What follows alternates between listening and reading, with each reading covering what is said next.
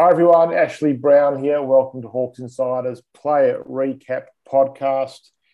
Uh, in the wake of a very distressing evening at Marvel Stadium, it was Essendon 16 12 108, defeating Hawthorn 11 15 81. They're calling it the miracle at Marvel, where Hawthorn played the might of the Soviet Union and Essendon were the plucky part timers from the United States. And uh, well, you know what happens in these uh, fairy tales Hawthorn on the wrong side of it.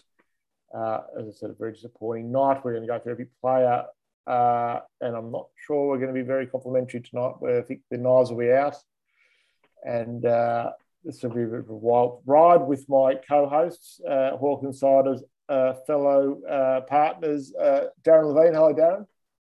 Hey, Ash.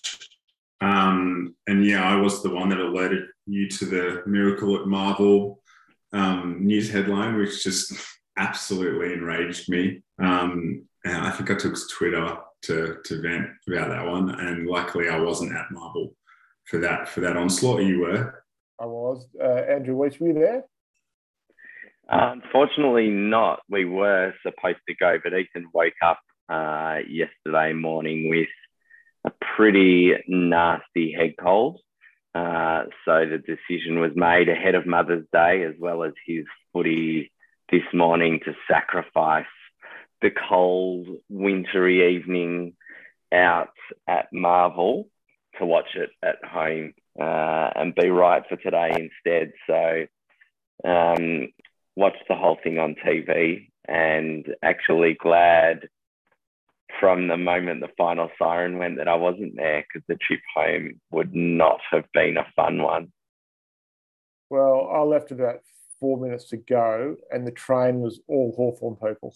it was the one that left early. I didn't want to wait around for the next one that would have been full of chortling Essendon people. So I got out a little bit early, which is not something I always do, but uh, it's a very silent, morose train trip back to Caulfield Station. Let me tell you. All right, let's get uh, stuck into it. We'll go through it by number. Of course, I'll miss a couple on the way. You'll remind me when I uh, glossed over someone.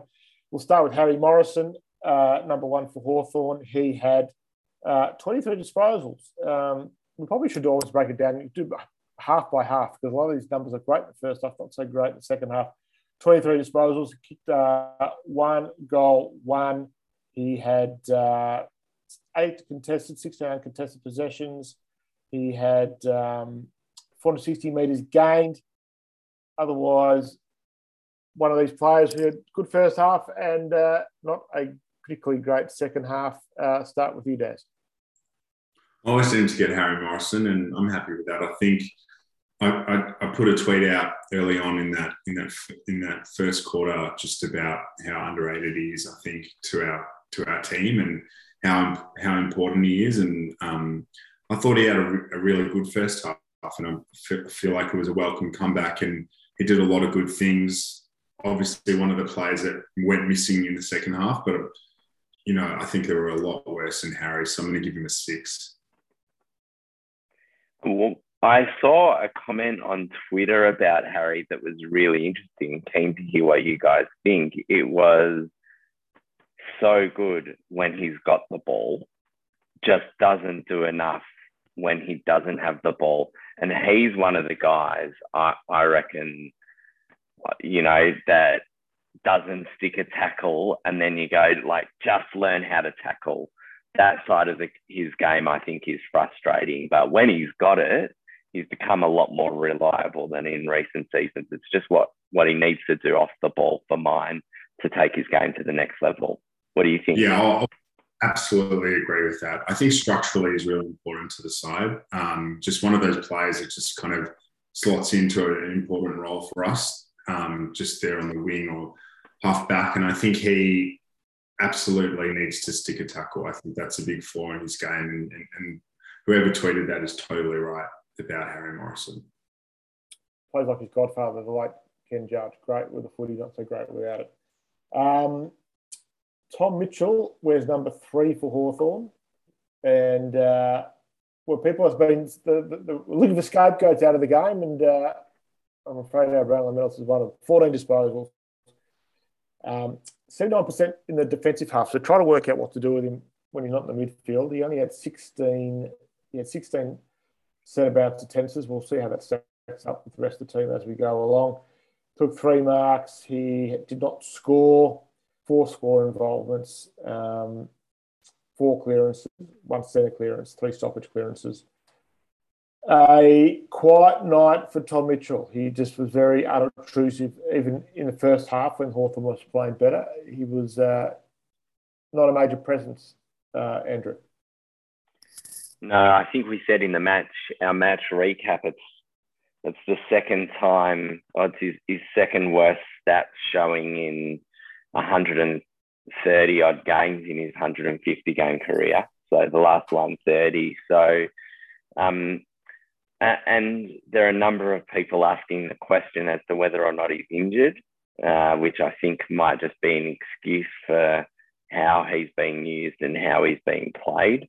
I guess the biggest question has to be, and and I've never ever entertained the thought over the last couple of years about trading Titch and have always been the loudest voice at shooting it down.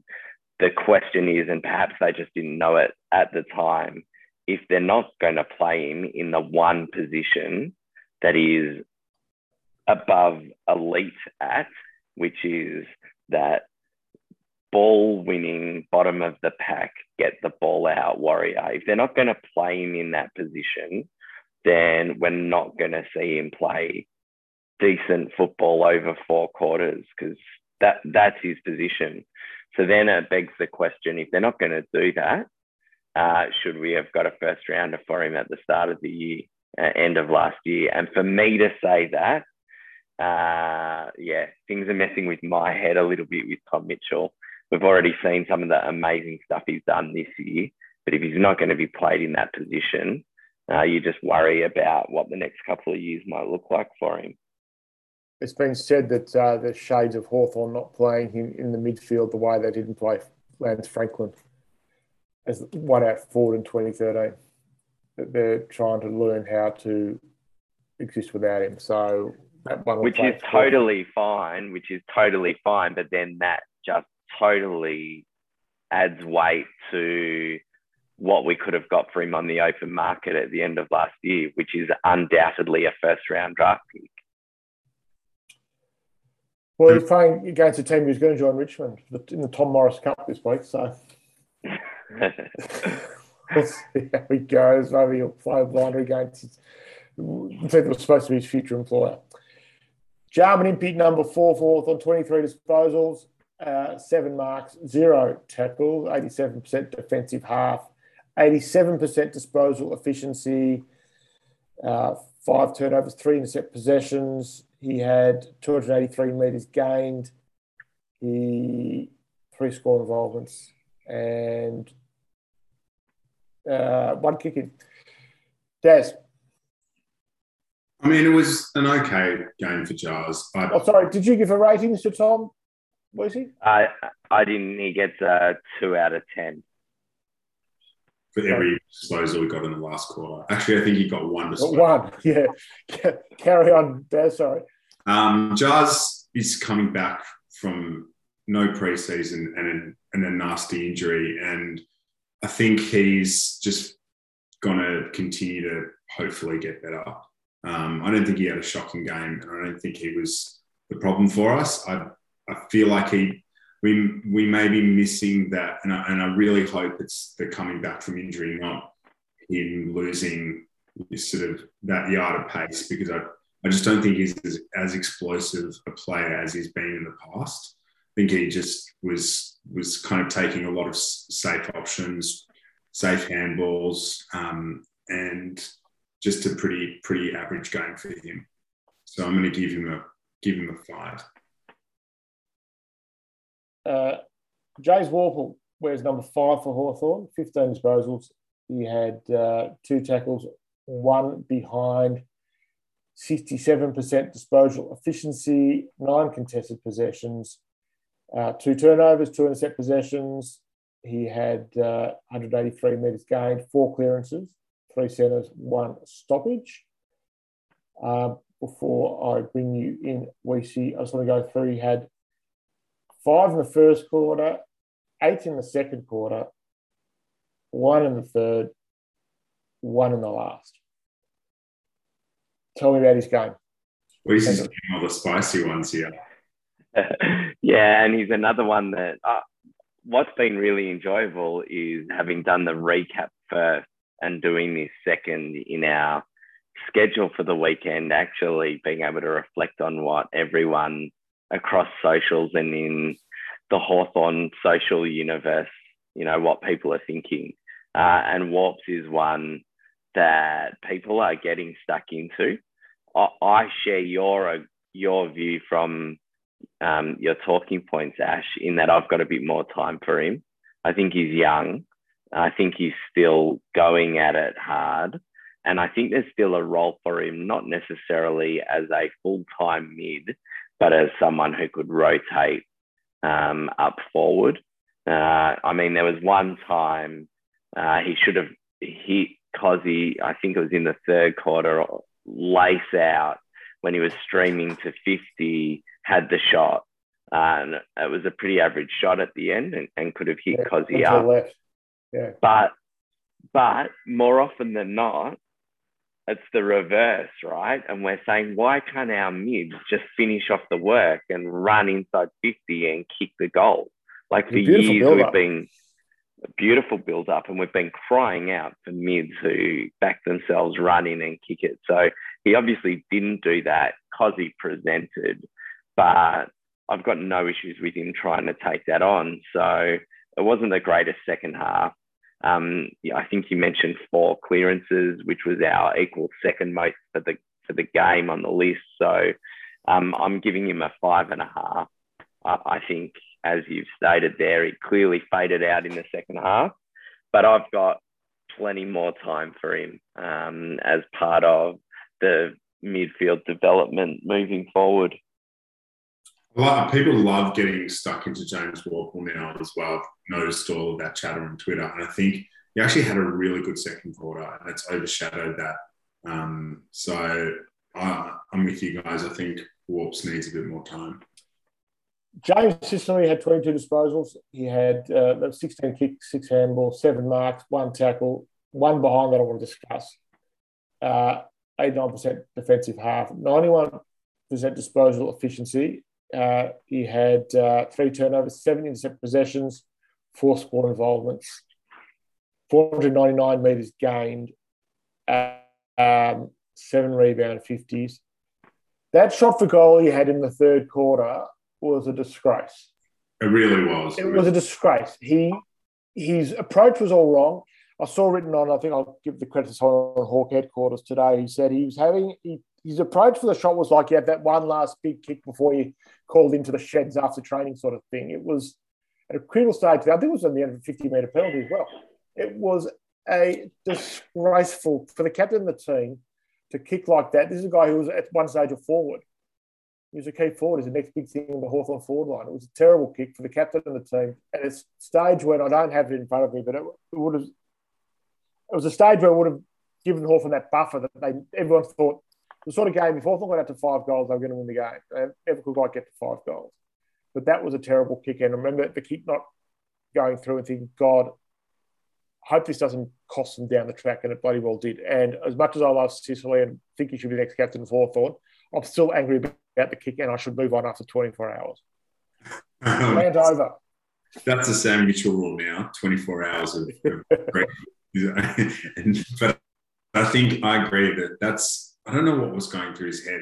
And sometimes that's the thing with Sicily, you just don't know what's going on in his head at times. And it, it kind of scares me a bit. I, I, absolutely think he should be the next captain, but those moments you just you just wonder there's something in the back of your mind that thinks maybe he's he's just got, got a couple loose screws there because why would you take a set, set shot like that as a captain at a critical juncture of the game? Just such in such a nonchalant way. That was with a couple of minutes to go, I think, in the first quarter, um, which evidently would have put us four goals up at quarter time instead of three. Um, so uh, yeah, I, am I'm, I'm a bit more forgiving. Uh, I think uh, it's the nature of James Sicily. And if he goes back and slots it through, we're talking about what an amazing kick and the way he kicks it is just but incredible. And of course he would. But if your mother had whiskey, she'd yeah, be more, for discussion. Well, more often than not, like Sicily's in the in the conversation around if you've got one guy or name your top three guys, and this might be for spaces during the week. If you've got three guys that have the ball deep in defence that you want to hit a target, or you know moving up forward that you want to hit a target, and you you'd back to to the hill. Sicily's one of them. So yeah, I, I disagree, but uh, the optics of the way that he, he went back and the message that it sends to young players on that list. It's just a set shot, but it's also. That's more than that. It's far too casual. It set, it set the tone for the team. So I was very disappointed in the kick, as I've said. Uh, ratings. Uh, oh, it. You, you, you read the stats, and that's a pretty good game. It's actually a really good game. It's probably an elite game, but I just didn't think he had a huge impact. So I'm going to give him a five. Yeah, I think that's fair. Sam Frost, 10 disposals. He had uh, four marks and a tackle, 90% disposal efficiency, which is pretty good for our boy Frosty Ball. Um, five intercept possessions, 181 metres gained, uh, four uncontested marks. There were no clearances, anything like that. Um, uh, Andrew, what do you think of his game? Yeah, so this isn't to bring Sam Frost down because I think he's having a really good season. And I think it's a reflection of the way our defensive unit worked uh, against the Bombers because it was the worst game we've seen them play for ages. But uh, I thought this was Frosty's worst game of the season. So he had the 10 touches, he only had four marks. And to go with that, he had five clangers and gave away four free kicks. So, you know, when you've got 10, 10 touches, five clangers, and four frees against, you're almost neutralised. And, and at the end of the day, um, the Essendon forward line got hold of us, and um, especially their bigger guys. And so Frost has to put his hand up and take some responsibility with that. So uh, he, tried a couple of his frost ball runs, and they didn't come off either. So um, unlike recent years when you're not happy with the game of his and you're up in arms and jumping up and jumping up and down, uh, totally happy to just write it off and move on. But he gets a three out of ten for me. It's two weeks in a row. His opponents are the better him, um, and he's given away free kicks. Uh, number ten, I think, uh, is Jaeger O'Meara. I think if Hawthorn had a four-quarter player uh, on Saturday night. It was Jaeger, 28 disposals, five marks, six tackles, two behinds, uh, 68% disposal efficiency, um, 11 contested possessions, uh, six turnovers, two scoring uh, possessions or intercept possessions, um, 13 score involvements, two goal assists, four clearances. Say was equal highest for Hawthorn for the night, one centre, three stoppages. He was in at 14 centre bounces. I thought Jaeger played really well. I thought he was one play, ran out four quarters, a couple of beautiful bits of play out of the middle to set up, hit up forwards. Um, and I, from the, had the very good fortune of being uh, having seats six rows from the front on the wing, thankfully not on the Essendon side of the ground, um, and to see his work rate and how invested and involved he was in the game, I thought he was terrific. Yeah, well, if Sam Frost had his worst game for the season, I think um, Jaeger had his best game for the season. And, and, you know, when probably the best player that we had out there in the fourth quarter, which isn't saying much because it was pretty diabolical quarter, but he, he had 10 disposals and he really imposed himself on the game and tried everything to to get us back into it. Um, and I think if anyone else approached the task like he did in that last quarter, we probably probably may have won the game ranking? I'm going to give him a seven and a half. Um, I'm going to preface the next player by saying I'm taking off the honorifics for the time being. Will Day, 23 disposals, five marks at tackle, 91% disposal efficiency, uh, five contested, 15 uncontested possessions, four turnovers, six intercept possessions. He took uh, one contested mark, 288 metres gained. Um, again, uh, the stats look pretty good. A couple of clangers there I didn't like. Kick out of bounds on the full in the last quarter, inexcusable for him. I reckon that he's been a bit careless. You know, there's a, there's some of the great you know, great uh, intercept marking and setting up the play that we've come to love, but a couple of untidy turnovers in the last couple of weeks from Will. He just needs to get out of his game. Andrew. Yeah, clearly the focus is going to be on that uh, that kick where he wasn't under pressure, had the spare man, and somehow put it on the full. Uh, and you just knew, like you just knew when that happened. I mean, we had the feeling the whole last quarter that we were going to get overrun. But when stuff like that is happening, you know that you're going to be up against it. I again, this this is really strange because it's usually roles reverse. I'm the ones giving, uh, like getting absolutely stuck into players. I've got time to excuse that in the overall body of work of Will Day uh, against the Dons. I think that he's clearly getting better with each game since he's come back, and the confidence is returning. And to see him see him contesting um, for marks and not scared to fly for marks. And he still went at 91% disposal efficiency. So you remember the bad ones, but overall, um, like he actually used it really well. And there were one or two plays, I don't want to jump the gun because we'll get to Lockie Bramble. There were one or two plays that Bramble and Day had where they ran, they ran off the back flank um, collecting handballs, always prepared to come and run through. And it was like the Will Day. Uh, I mean, it's really weird because once he played like a you know a handful of games. The Will Day of old. yeah, it's like the Will Day we remember that we missed. We've missed out on. Like he's happy to run. He uses the ball well. He's contesting in the air. He's actually a total package. He's just got uh, to mature in his body and get more game time. But um, I actually thought he was pretty good overall. I gave him a six and a half out of 10.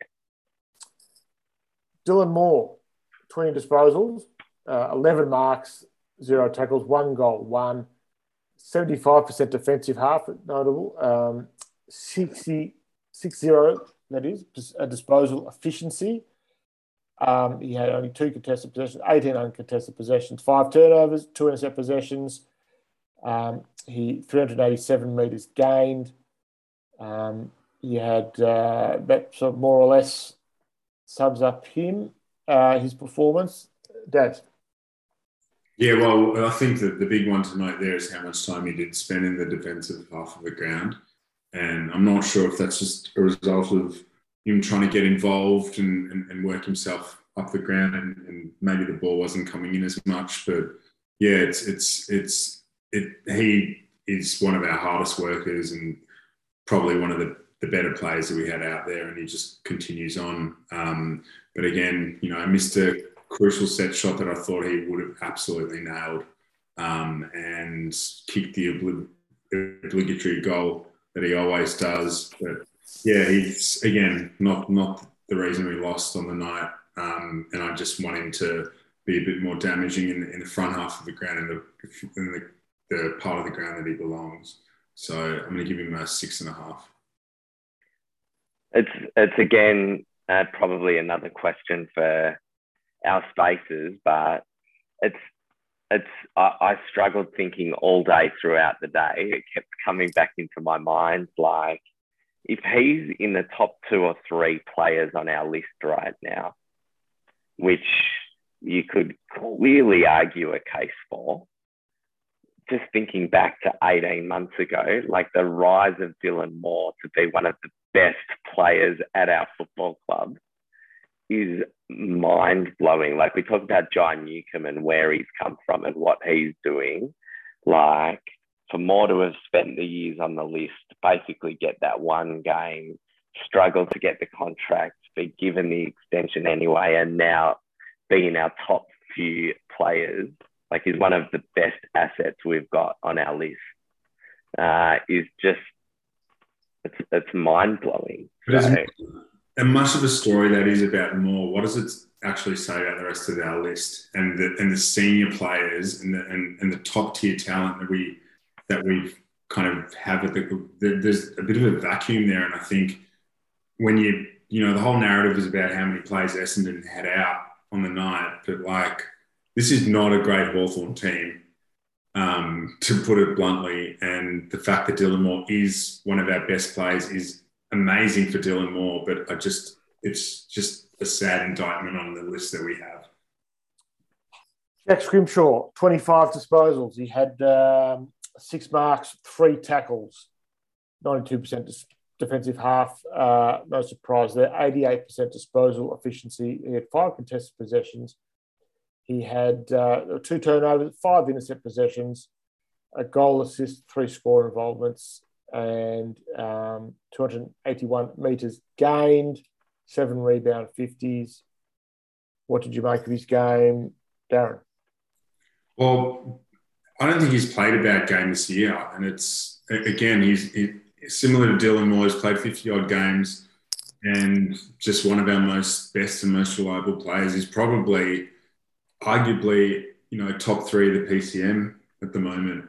And I think it's well deserved because he's the one player we were talking before about a player that he wanted the ball in hand in in, in the back half of the ground. Um, Scrimmers almost always makes the right decision, and yeah, I, I, I can't really fault his game um, again. So I'm, I'm going to give him a seven.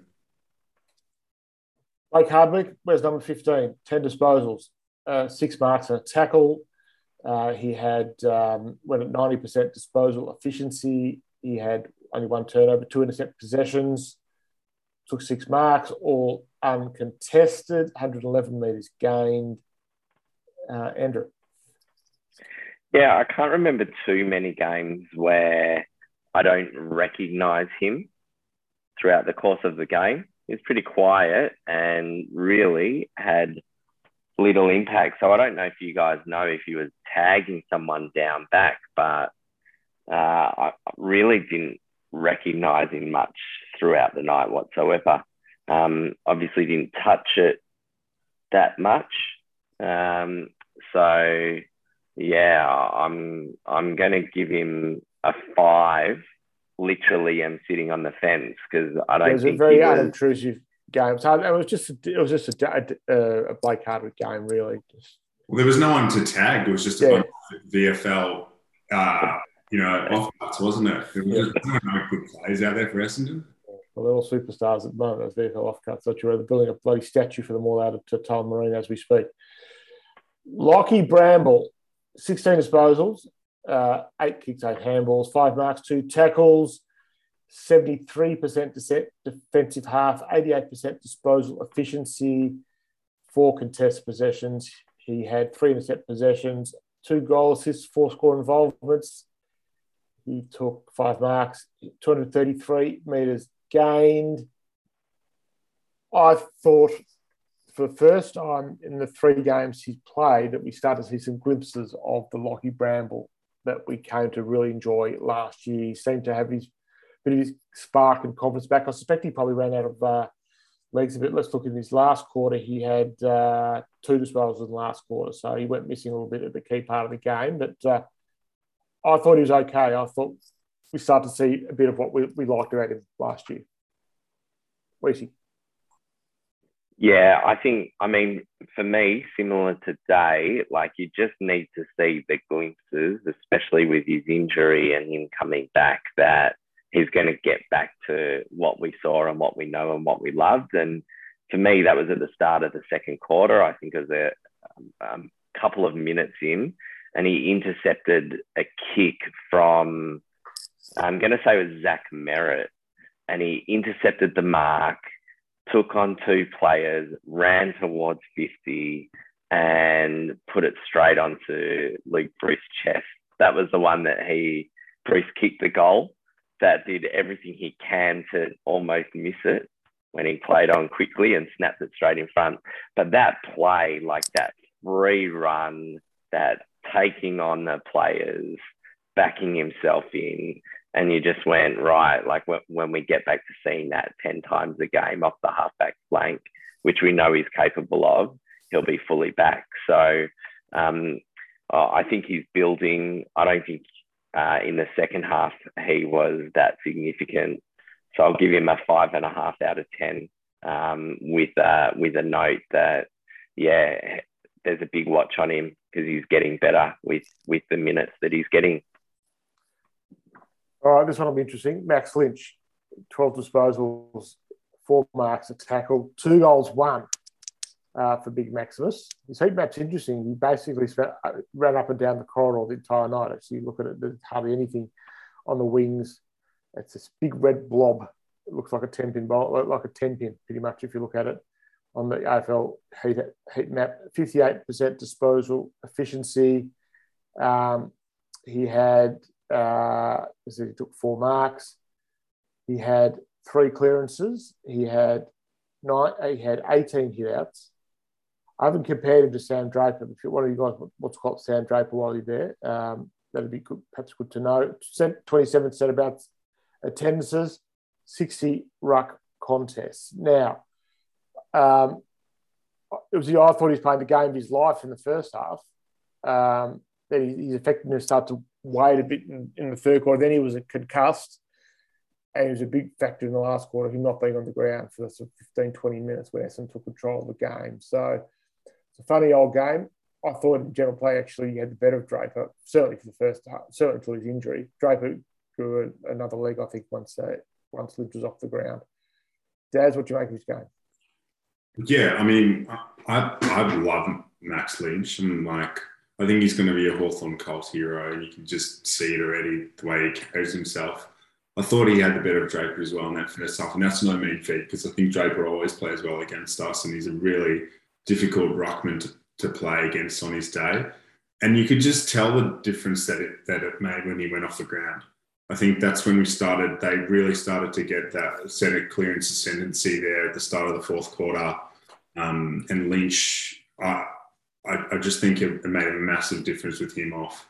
Um, and you, you know, he, he's not winning every every clearance for us, not dropping it down the throat of all of our midfielders all the time. But I think his presence is enough to to kind of disrupt the other team. And I thought it was terrific that he actually made an impact on the scoreboard as well, because that was the part of the, his game that I think needs work and continues to need work. But um, when he's when Reeves is back and they're rucking in tandem together, I think it's just going to be a really nicely balanced ruck unit.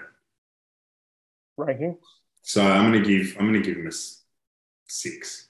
It's interesting at Marvel Stadium now. They have these big, sexy screens, as Gil calls them, behind the goals. But they old screens they they used for like stats. Have all these sort of weird stats, and they kept putting up hit outs to advantage. And for most of the night, he was double whatever Draper was doing. I mean, it was a, that's the stat to, that you want for Adam Ruckman. He yeah. hits to advantage. He was doing really well until he got injured. So it was a little shame that he went off at the time he did because he was playing a good game. In the first quarter, he was everywhere. He was running like a little kid. It was fantastic. He had bought his own footy. Uh, number 19 for Hawthorn is Jack Gunston and uh, 11 disposals, uh, eight marks, three tackles. The figure that we'll discuss is two goals, four. Um, went to 64% disposal efficiency. Um, not much else to report. 10 score involvements, a goal assist.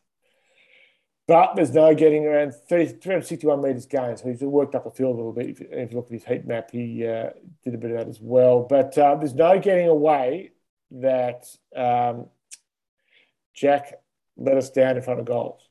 Andrew. Yeah, which is such a shame because for him in his role in his team, it, in this team, it, it was the perfect game. He actually played the perfect game except for his uh, accuracy in front of the sticks. He worked so hard. He took his eight marks. I think he was helped a lot by Cozzy this week, and we talked, we've talked over the last few weeks about the difference for Gunston not having Mitch Lewis there and Lewis helping Gunston to play his role. He played it to perfection. Just starting to get worried off the back of his 0 3 last week against the D's that um, hopefully now this isn't a thing because when he goes back to kick it, there's still the no, he's an amazing set shot at goal. So, you know, you, are back in from here, you're back in from here, you're back in from here.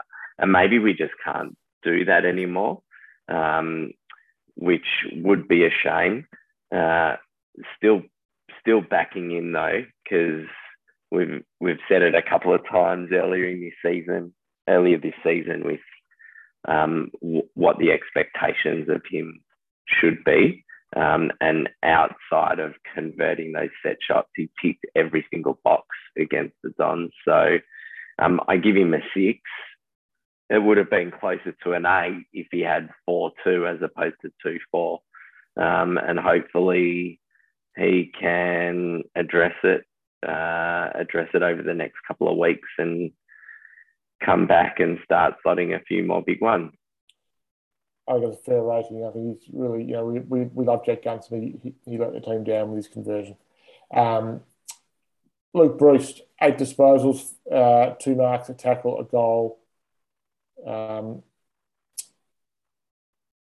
four turnovers, one intercept possession. He uh, really uh, a nondescript night for Breust Again, bit of social media, four score involvements bit of social media chat about Luke Breust, and I mentioned this, I think, in my observations. Great, still, when he gets the ball in the right circumstance, he'll kill you.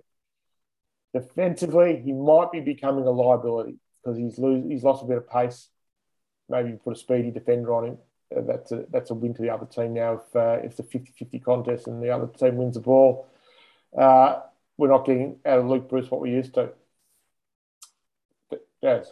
No, and I think that's that's what it is, and it's it's it's just the lack of defensive pressure and the, his old ability to kind of lock it in there um, at crucial parts of the game. He just doesn't really impact the game anymore when he doesn't have the ball in hand. So it's a problem, and I don't think it's a problem that's going to get better. Um, and I just I just think where we're at though, we're going to drop Luke Breust and then you know put our faith in another young small forward. I just he's got to keep playing and he's he's got to keep kind of being invested in being a teacher for this for this young group.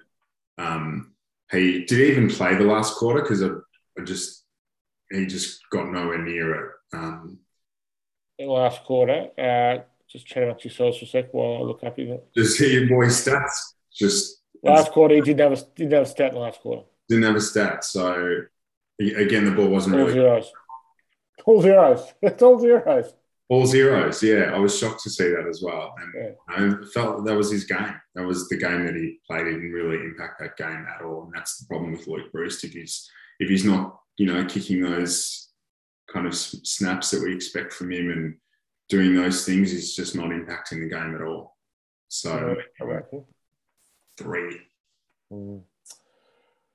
Jacob Koschitzke wears number 23 for Hawthorn, seven disposals, a mark, two tackles, two goals. One of those was a 50 metre penalty, I think. Um, he had what a 50, 57% disposal efficiency, six contested possessions, uh, five score involvements, um, 154 metres gained, neither here nor there. Uh, Andrew, two goals from your key forward.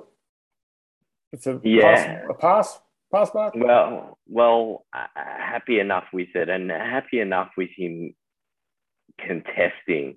I think we always said this about him, you know, from from the from last year that he has the ability to crash a pack and at least contest and bring the ball down. I think without wanting to make excuses for him, the delivery forward was uh, not as you would have liked. And we we talked about that. Even early, the disposal, the kicking the forward line the first 10 minutes was like garbage. was terrible. Was terrible. Like even yeah, early on it was like, what is this game of footy? We're in for a poor skill game of footy, and that doesn't help your forwards. But having said that, he's taken one mark for the game. So you mentioned the two goals for your key forward. One mark for the game is probably not quite up to scratch.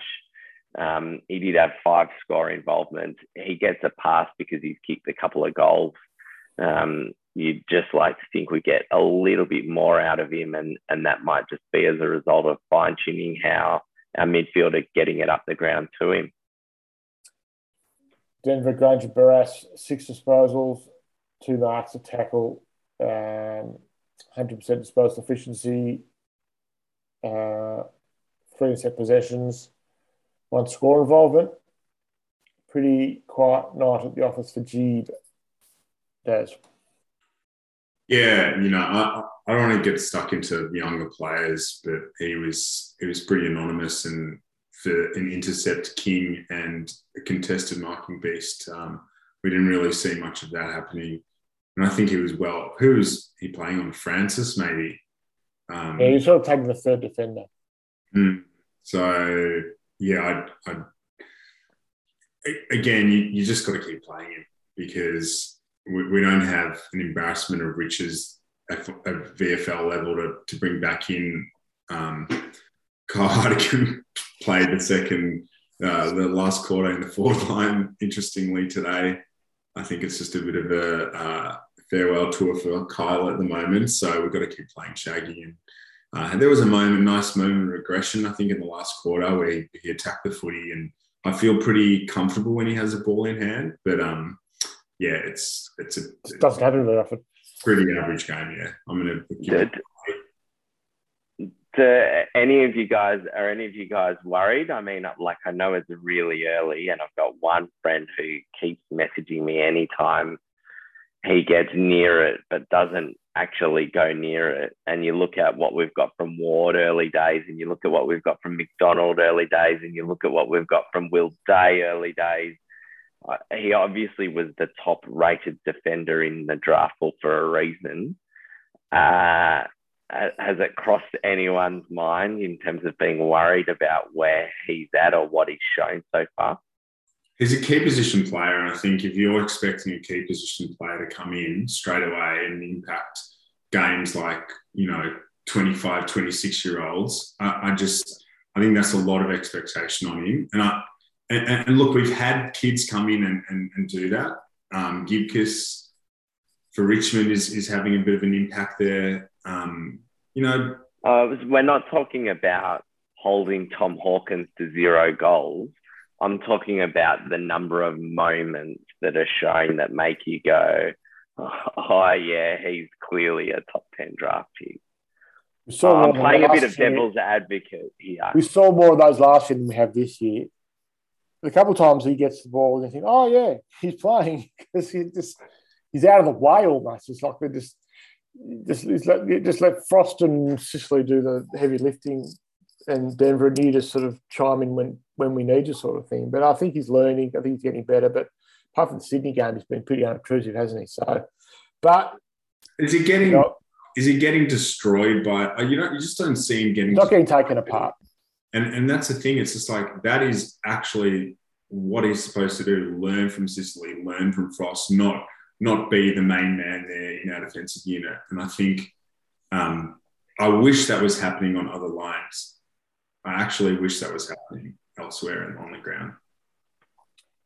Josh Ward, 14 disposals, interestingly, six of those came in the last quarter when uh, not many others were getting the ball. Um, two marks, three tackles, mainly defensive half, 86% disposal efficiency, two contested possessions amongst those one turnover, one intercept possession, three score involvements, um, 12 centre-bounce attendances. Uh, did okay again. Just you know, the another slow. Just you know, chalk up another game as he learns how to play senior footy. Um, Darren. Yeah, Wardy was um, there, there again, you know, some nice moments. I think this was a bit of a the the Ward Hobbs Cup, and I think Hobbs probably shaded him in the end with with that crucial goal and some crucial possessions towards towards the end of the game. But um, you know, what's what's he played now?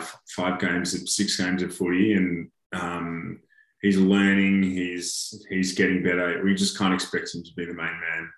Um, and I, I didn't think he was terrible. I didn't think he was amazing, and I actually thought it would be a bit better given given the break that he had. But um, I think he'll be better next week. So I don't want to be too hard on him. So it's it's a solid four and a half for Wardy.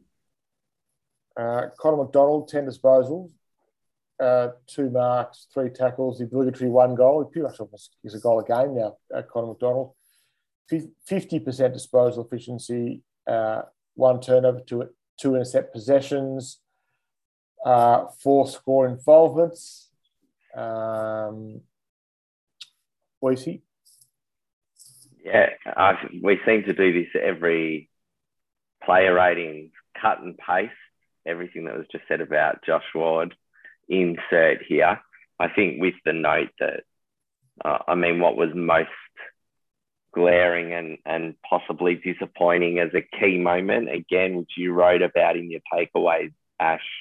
He was the second player of the three in the three on one and ended up taking the snap that was a, rushed behind when um, you know, potentially some cooler heads might have prevailed in making sure we converted that for a goal. So that was the only blight. Yeah, it was a quiet night, but we keep talking about uh, getting experience with big wins, big losses, uh, every sort of range of experience that there is to be had.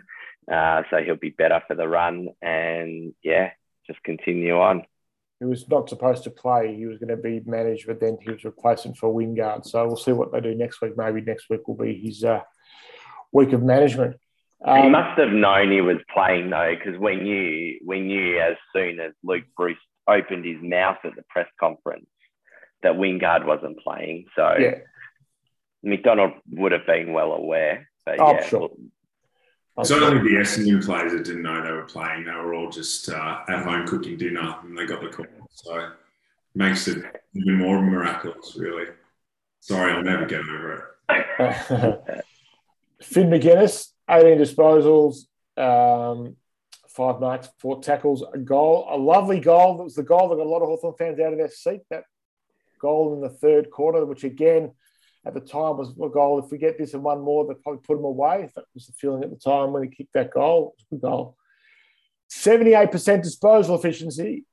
I want you to notice that five turnovers, five intercept possessions, six score involvements, um, 275 metres gained, one centre bounce attendance. I thought he played quite well. And I can see his role is growing by the week. I think his confidence is growing by the week. And I think he is getting to that stage. He is one of the first players be picked in the team at the moment. I think the coach loves him. Yeah, he was close to actually being dropped uh, a couple of weeks ago. So what a turnaround! I think he took a lot of confidence out of that that matchup on Langdon against the D's, and I, I thought I, I, kind of thought that he'd fixed his disposal um, in this game. This is the game where I thought he, he, felt like he had more time. He wasn't making as many rush decisions. That goal was yeah. and I. His disposal was fine. His disposal was pretty good. He certainly wasn't the worst. He wasn't butchering the ball. Others did worse. Yeah, I turned to my daughter and said he's fixed his disposal, which may be a bit premature of a call after one game, but um, that was a beautiful goal. Celebrated that really loudly, and I think it meant a lot to him as a as a Hawk supporter. Um, and good on him. I think he's got a, a, a, really strong mentality, and I think he's going to continue to get better and become one of those players that's a lock in our best twenty-two. So I'm going to give him a, a six and a half. Andrew, any comments on Finn Maginness? Yeah, no, definitely put my hand up as well. I I thought he played a fantastic game. The goal was a monstrous goal, and just further to the role he did on on Langdon last week, clearly no one at uh, at St Kilda was watching because uh, Langdon absolutely got off the leash against them today, and uh, yeah, I think that actually gave it even more um, gave, gave it even more value in terms of the role that he played against the D's. Uh, and yeah, totally put my hand up because he's certainly uh, one that I, you know, had in the basket of if I if I don't see him playing for a while slash again, I'd understand that and be comfortable with it. But now, agree with you, Ash. Like he has to play. He has to keep playing at least the next few rounds, and yeah, hopefully continues. Um, hopefully he plays on Hugo Ralphsmith next week. They're best friends growing up. They're Sean Ralphsmith and the, the Ralphsmith and Maginnesses are uh, a very uh, good family friends of the Hawthorn connection. So I think both East Brighton boys as well. So they'll be trying to play on each other. I think Ralphsmith might be injured. Um, by the way, I have, haven't missed a play yet. I'm going through beautifully. I haven't forgotten to play. I think I've got two more to go. Uh, so it's Jai Newcombe, 28 disposals, um, 10 kicks, 18 handballs, eight marks, four tackles, 79% defensive half, 75% dis- percent disposal efficiency, um, 11 contested possessions, one turnover, two intercept possessions, five score involvements, um, 445 metres gained, 25 centre bounce attendances, which I think might be the, the, the most for Hawthorn. But this is the key thing and why he wasn't spared by the coach in the post match media conference. At halftime, he was sitting on, he had 12 in the first quarter, 20, he had 10 in the second. He was sitting on 22 at halftime, five in the third, one in the last. Um, his first half was immense. Uh, Hawthorn supporters near me calling things like you know, Rising Star and Brownlow, and I think there were a couple of cheeky tweets going around from some people saying that uh, just make him all Australian captain now. If I'm not mistaken, something like that. Did that uh, come from? Yeah, yeah, that's right. That was that was. but his second half was, you know, he set such high standards the first half. Do you grade him up, Darren, based on the first half, or on totality of things? Do you does he lose points for being one of the players who went missing in the last quarter when they needed something? I'm looking at his full game, and I think he was, for me, the best Hawthorn player on the ground. And it's unbelievable that we're talking about him in that way now. Um, yes, he dropped off in the last quarter, but he had a lot of friends too. So, uh, you know, you can't really expect someone that's was playing in Gippsland this time last year to be um, consistently putting it together four quarter, four, for four quarters, game on game. Um, but yeah, I just I've just kind of run out of superlatives for him, and he's becoming our, one of our best players. It's, it's just ridiculous. I think we might be putting up on the. Uh, I think remind me for the spaces this week. Is, who is Hawthorn's best midfielder? I think that might be the discussion we throw amongst the boys on uh, Thursday night. Give a rating. Yeah, I'm going to give him a. I'm going to give him a seven and a half. Um, I know he faded in that last quarter, didn't have much of an impact, but that first half was just Brownlow level good. Um, oh, what do you give Maginness, Andrew? Uh, I give Maginness a seven and a half out of ten. So you rate him the same as uh, Newcombe? Uh, yeah, as in in terms of well, Maginness had more of a four quarter impact on the game. Uh, but Newcombe's first half, Newcombe's first half was outstanding. And when you ask the question about how you take into account his second half, Sam Mitchell has every right in a press conference straight after the game when we're really disappointed about losing a game that we shouldn't have lost to say, yeah, but his second half we've had the benefit of the extra time to reflect. and he is in those conversations now. We talked about Dylan Moore being one of the best players on our list. We talk about Sis being one of the best players on our list.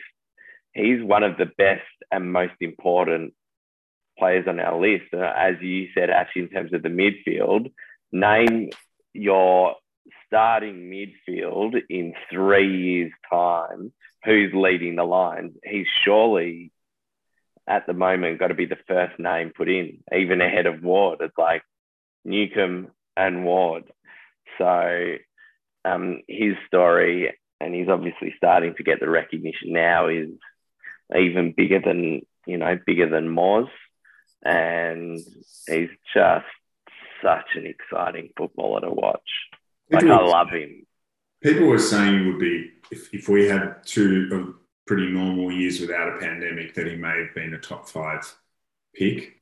Um, but I mean, he's certainly playing like it, and I think that's going to happen actually now. Just when you look at those COVID interrupted years, a lot of plays slipping under the radar.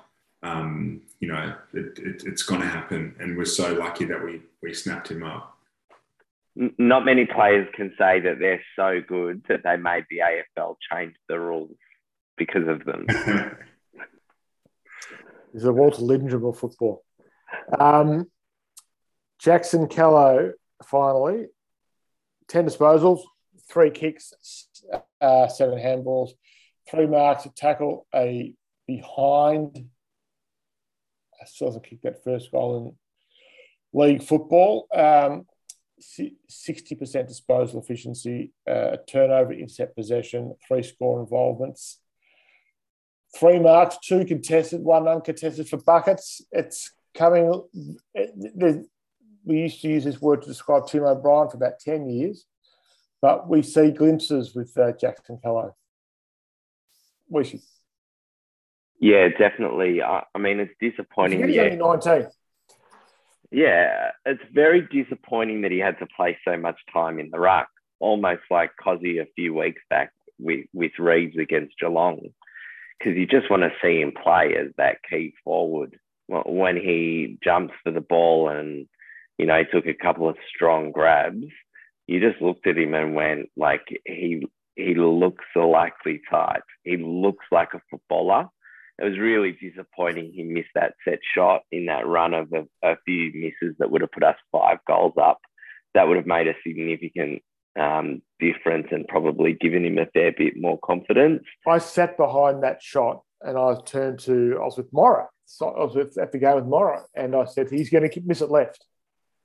And yeah. he missed it left. He you never looked like it. Never, looked, never like looked like it. And so that's fine. That's that that's fine. It is what it is. As you said, he's 19.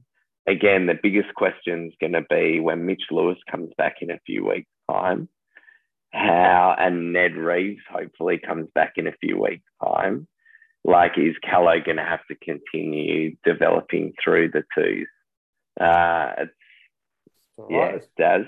And then, another, and then another interesting conundrum is the Emerson Jeka question because he just kicked five goals uh, five goals won today. So it's it's a good problem to have. And finally, we actually have some competition for places in that key forward spot.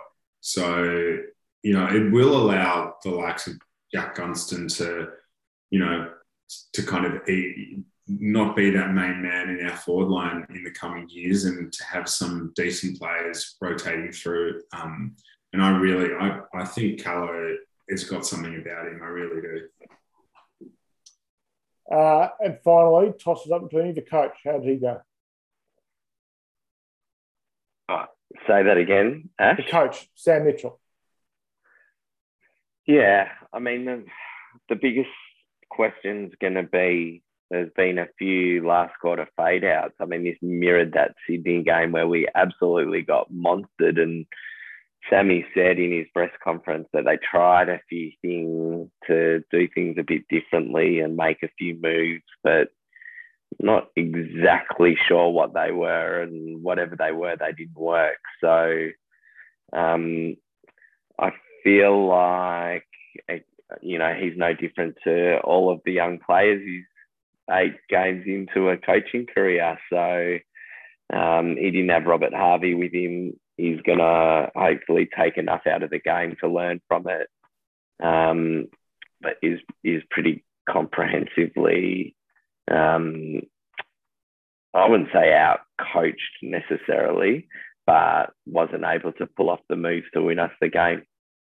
There wasn't anything particularly complicated about what Essendon were doing. It was just going through the corridor pretty much at every opportunity. And you can do that when you're winning so many clearances as well. I think what was interesting to me was he persisted when Lynch went off with Callow, when Koschitzke's been rucking probably a bit more this year and has a bit more physicality about him. And Draper was the difference there in that last quarter and really got them on that roll. So there are a few kind of head scratching moves from Mitchell, but I just feel there was like an air of inevitability once those five changes were made before the game. I just thought that there's no way we're winning this game. I think we just mentally, it was just, you know, it was, it was, it was kind of like a poison chalice. If we won that game by less than 30, 30 points, it would have been Hawthorn should have smashed them because it was a VFL side. And if we won that game, uh, you know, we, we, just, there was just nothing to take out of it for us, really. We'd have to win that game by 50 points for people to think that it was a worthwhile victory. The damning stat that uh, Sir Swamp Thing revealed after the game was Hawthorn's last ten, Hawthorn is now zero. Lost the last ten games or something against teams that are in the bottom yeah, four. Yeah, so you know what? Because I saw that and I went, not that I doubt Swamp, but I need to do a little bit of research and have a look at this. And that's only because in those three seasons, and obviously we played a couple of them not winning many matches, but I think there was a North Melbourne game that we won maybe round five, and they were ninth at the time. And then there were three other teams that we beat when they were 14th. So they ended up finishing bottom four, and they were out in the bottom four after we beat them, but going into the round they weren't. So, oh, I mean, obviously, hmm. Swamp versus Weesey. This will be good. No, no, I'm not doubting that the stat is factually correct, but I don't think it accurately tells the story of the, you know, ha- having beaten the bottom four teams because you associate that at the end of the season with the teams who finish at the bottom of the ladder. Isn't it like they're a team that were tipped to win the flag at the start of the year?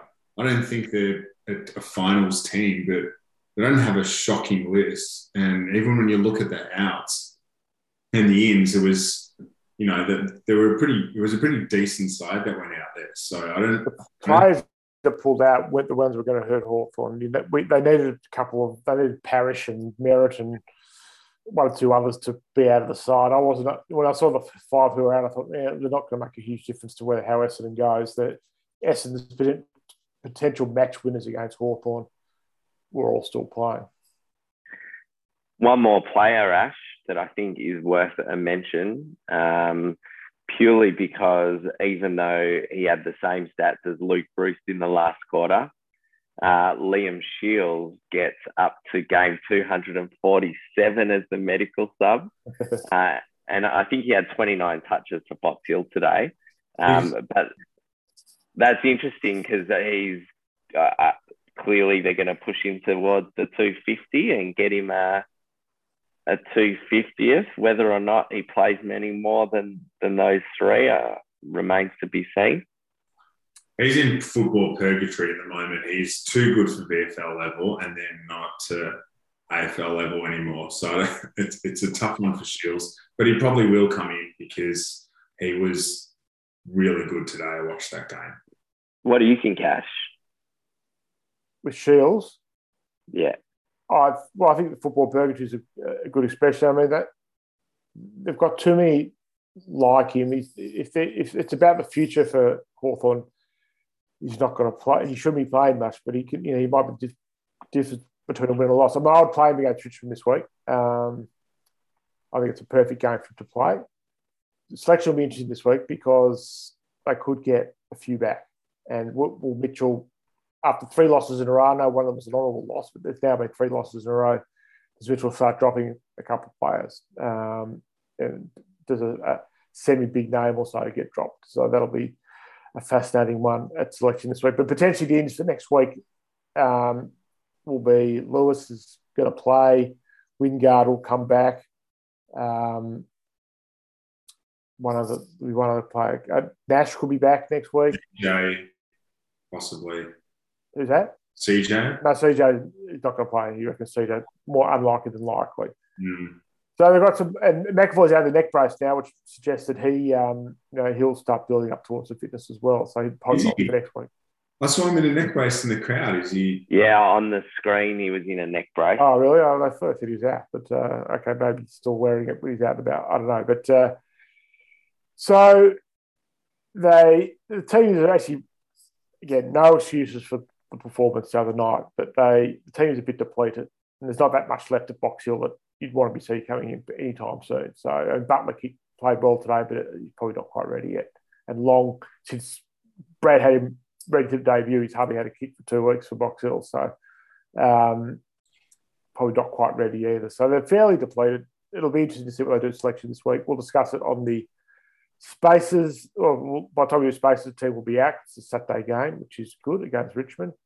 Um, a few other bits and pieces to discuss as well. So that has been the space. I didn't really answer the Shiels question satisfactorily, but I don't really quite know what's going on, but I think he'll play this week. That's been our review. Uh, we managed to uh, talk about it. I think we'll do the Sam Mitchell rule. We'll get this podcast out there and then we'll forget about it. Sounds like a plan that's the way to go to this one. Uh, thank you, Andrew Weiss.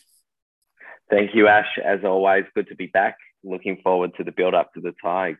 And thanks, Darren Levin.